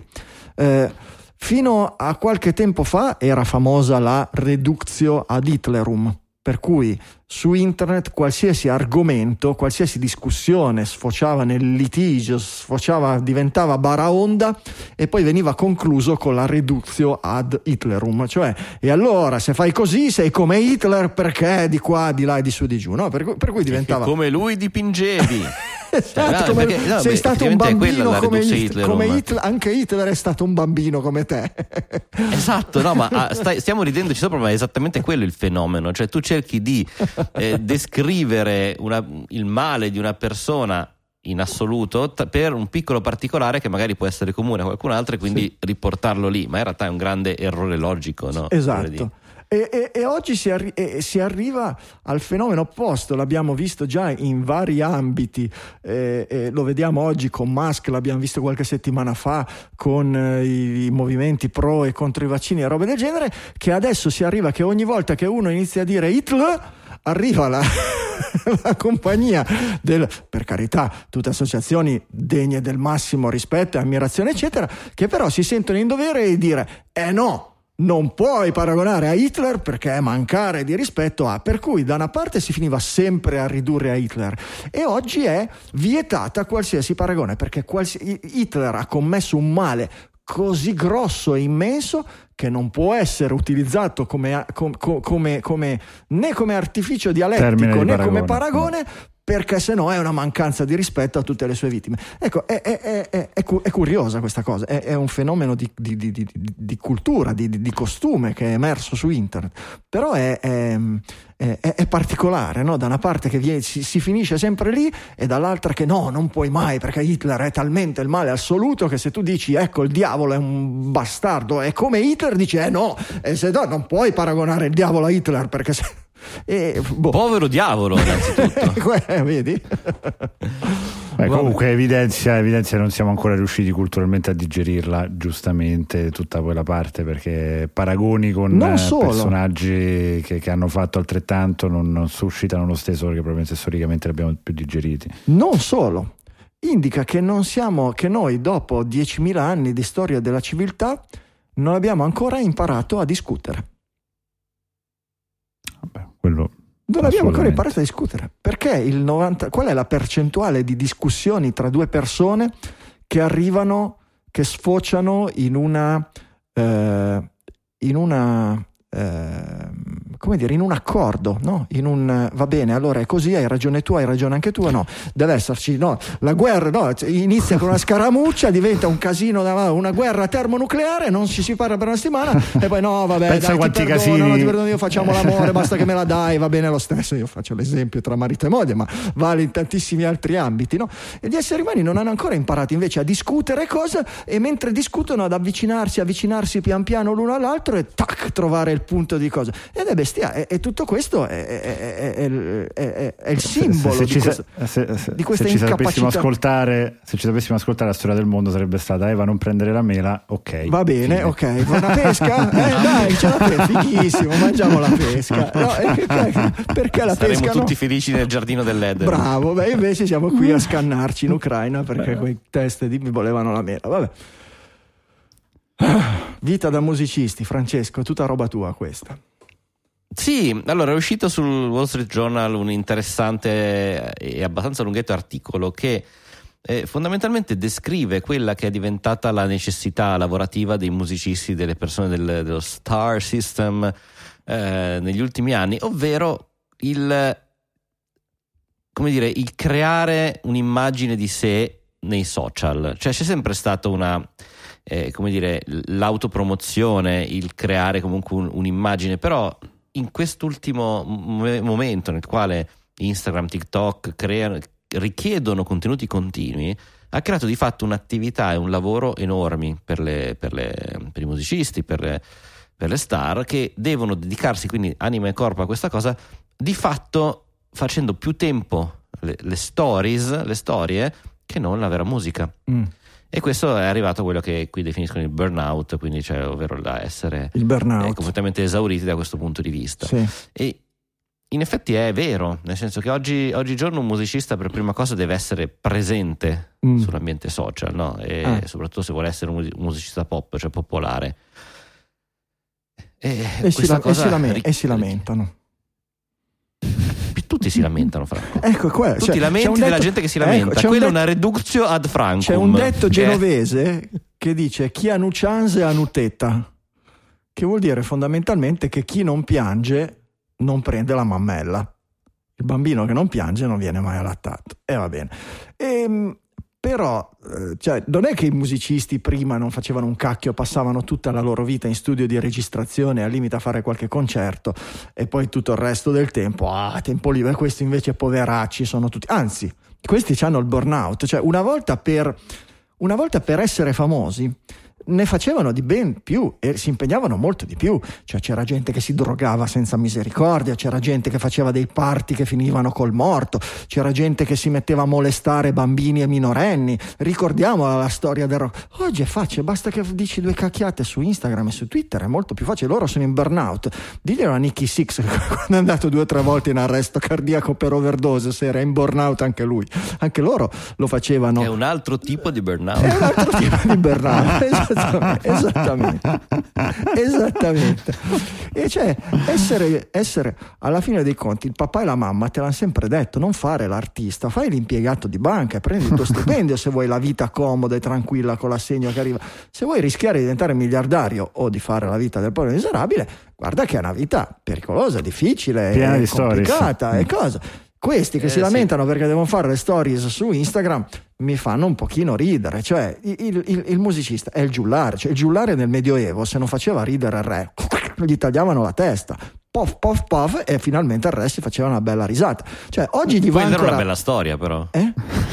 Quella è una bella storia. Cacchio, cacchio, cui... cacchio. Eh. Ecco, capisci che oggi ce l'hanno anche grassa, no? Vabbè, si fa, si fa del, della cosa. Però certamente non, non, non, non l'autopromozione è sempre stata, è sempre stata eh, io ho l'impressione, ecco, avendo, avendone conosciuti parecchi, eh, avendoci provato anche da ragazzo e ragazzino, e poi avendo con la musica Pulse, con Rockast Italia, eccetera, conosciuto band più o meno emergenti, qualcuna anche abbastanza di successo e qualcuna anche di successo, il, il, ho l'impressione che eh, gli artisti di un livello, diciamo, intermedio, che non sono né il ragazzotto né lo scantinato mm-hmm. né eh, Michael Jackson, eh, paragonano la loro vita di oggi a quella che era la vita dieci anni fa, vent'anni fa, trent'anni fa dei Pink Floyd, no? E dice, oh, i Pink Floyd non facevano un cacchio la mattina e la sera perché tanto c'avevano chi gli faceva le copertine, i giornalisti li chiamavano, eccetera. Oggi invece è un casino. No, perché se oggi sei che ne so, Francesco, dinne uno qualsiasi, no? Kanye West e cosa? Vivi uh-huh. esattamente come i Pink Floyd di allora, c'hai lo schiavetto certo. che le stories certo. le fa certo. lui, diventa lui, eccetera. Stai tranquillo che hai più possibilità tu, artista di medio livello oggi con Instagram, che quello di medio livello negli anni 70, che dopo due anni andava a fare l'impiegato di banca e, e, e faceva dei lavori, eccetera. E credo che ci sia sempre un po' questa questa sì, prima le stories le facevi nel pub sotto casa andando a fare il concertino praticamente gratis, montandoti tu gli amplificatori e smontandoli. Ma e... non solo, facevi i volantini e dovevi andare facevi in giro per tutta la città, appiccicare volantini su tutte le cose, alle uscite, alle uscite, dalle scuole, venite a sentirci, che, che, che, magari a quell'ora lì la birra è in sconto, oppure se entrate con la band, guardate che vi, vi, vi facciamo fare lo sconto, le prime birre, sono robe del genere. Cioè l'autopromozione c'è sempre stata. È ovvio che Pink Floyd non dovevano farla, cioè qualcuno le faceva per loro. Alla fine, all'inizio erano Alla anche... fine, eh, esatto. certo, eh, certo, eh, certo. Vabbè, ehm, il Ministero della Difesa ha un problema con le segnalazioni anonime. Ufficio centrale cronotemporale italiano, siamo sempre nella stessa ambito delle figure. Potete farci una segnalazione anonima, però dopo fai login con il tuo tesserino. Ed è vera questa cosa. Fondamentalmente il Ministero ha installato una piattaforma open source che si chiama GlobalX, che è un, un software utilizzato dalle principali eh, testate ed enti per ricevere anonimamente tramite la rete Tor, quindi tutto super sicuro. Però ho detto, non è che il primo che passa ci può mandare un, un suggerimento. Eh Facciamo che per poterlo fare devi fare login col tesserino ufficiale del Ministero della Difesa. il concetto di anonimo lì eh beh, beh, è particolare. Che... Il Ministero della Difesa ha un concetto di anonimo che è, è il suo, è relativo. È, Vabbè. Eh, è, ano- è anonimo, poi funziona. È anonimo nel senso che tu non sai chi è il funzionario che poi legge la tua segnalazione. In quel senso è anonimo. È anonimo ricevente. eh, certo. Eh certo. Però è, è, cioè, è un errore tranquillo, anche perché comunque già due anni fa avevano fatto la stessa cosa con un'altra piattaforma di segnalazione anonime dicendo devi fare login con delle credenziali che ti diamo noi. Gli avevano fatto notare, avevano detto sì sì ci riproviamo una seconda volta, qua addirittura col tesserino, quindi è andata peggio. Vabbè. La prossima volta devi fare una foto con la carta d'identità. Siamo sempre speciali, noi ci facciamo. Va bene, visto che manca Michele, l'angolo del Tech News, ci penso io un attimo al volo con quello che rimane. Breaking News. Dove sono? Eccole qui. Una nuova proposta di legge vorrebbe eh, impedire alle applicazioni acqui- per acquisto eh, dai dark shop di promettere la eh, fast delivery, la consegna in tempi rapidi per evitare incidenti ai rider. Microsoft sta testando una versione di Windows 11 con un watermark, con un segnale sullo, sul desktop in sovraimpressione che avverte se una parte dell'hardware non è supportato da Windows. Intel entro due anni chip più efficienti di M1 Pro e M1 Max. Questa è la promessa di Intel, che evidentemente in questo momento è un po' in difficoltà. Chi lo sa, speriamo, la concorrenza fa sempre bene. Robotica al supermarket, esoscheletro per i dipendenti di S lunga. Qui ci immaginiamo roba tipo, tipo Nathan Never con gli esoscheletri che sparano. Però, boh, Battaglie in magazzino. Vediamo, vediamo se è una roba all'italiana o se cosa. S lunga in realtà è una ditta molto dinamica, moderna, eccetera. Se ne avete sì. conoscenza diretta, fateci sapere sapere. I, gli editori iniziano a muoversi per abbandonare il sistema di eh, distribuzione delle news AMP, quello made in Google, ve ne abbiamo parlato tante volte. Avete vecchi VHS? Occhio a buttarli, una copia di Terminator venduta all'asta per 28.000 euro. Vedete la tecnologia quando diventa obsoleta, non bisogna cacciarla, può essere sempre. La NASA sta studiando il modo migliore per incenerire la stazione spaziale internazionale. Meta sta costruendo un traduttore universale per fare in modo che nel metaverso tutti si sentano a loro agio e tutti pot- possano parlare con tutti. Cosa potrebbe mai andare storto? Aggiungiamo noi.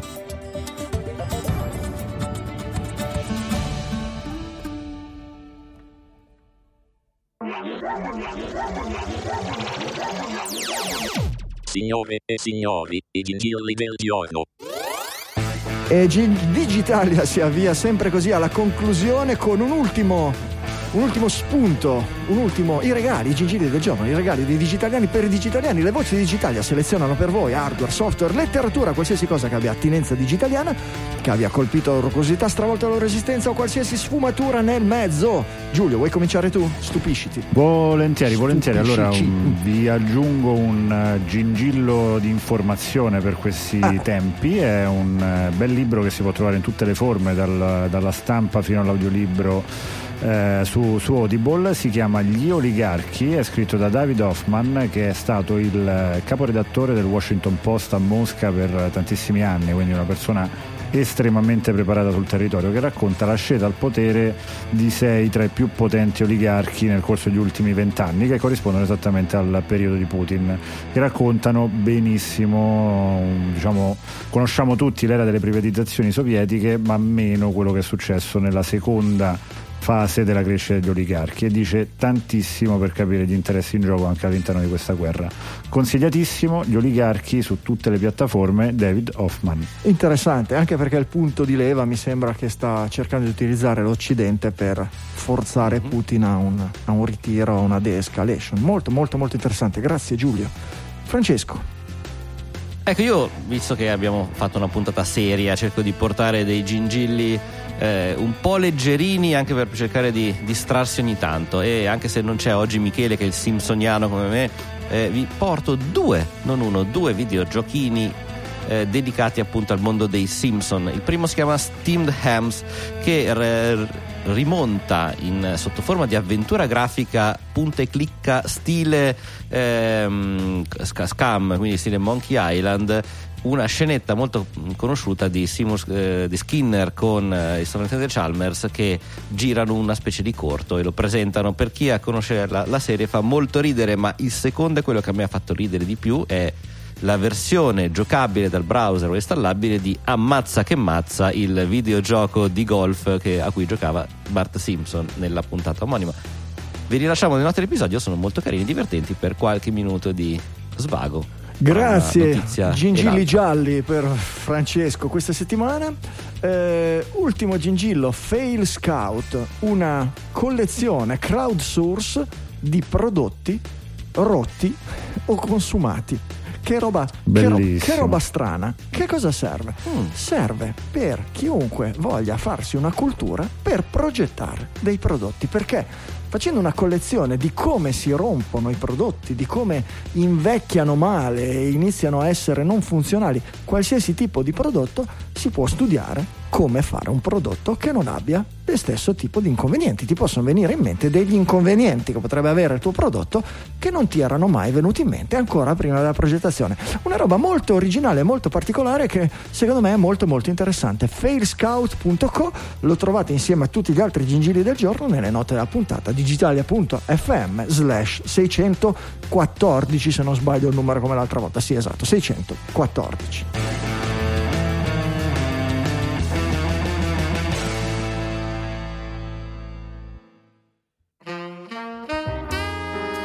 E direi che anche per questa 614 è tutto. Vi lasciamo solo con le raccomandazioni finali di portare le orecchiette fresche, cioè le orecchie dei vostri amici proto pre-digitaliani, fatti diventare digitaliani a tutti gli effetti consigliandogli la trasmissione. Ci trovano ovunque, basta che gli diciate di cercare di Digitalia su qualsiasi casellina di ricerca, siamo da tutte le parti, tranne che su Tinder. Non abbiamo una presenza su Tinder, ma non ce ne abbiamo bisogno. Ma su qualsiasi altra su qualsiasi altra casella di ricerca. Digitalia c'è audio, video, diretta, non diretta, podcasting il nostro luogo preferito. Portate gli amici che fate a loro un piacere, fate un favore anche a noi e fate soprattutto una gran bella figura, almeno noi ce lo auguriamo di farvi fare. Bella figura. Per questa 614 allora è tutto, dalle studio di Guria 1 di Sanremo. Un saluto da Franco Solerio. Un saluto anche da Roma, da Giulio Cupini. Un ciao anche dallo studio di Milano Centro da Francesco Facconi. Ci sentiamo la settimana prossima con una nuova puntata di Digitalia.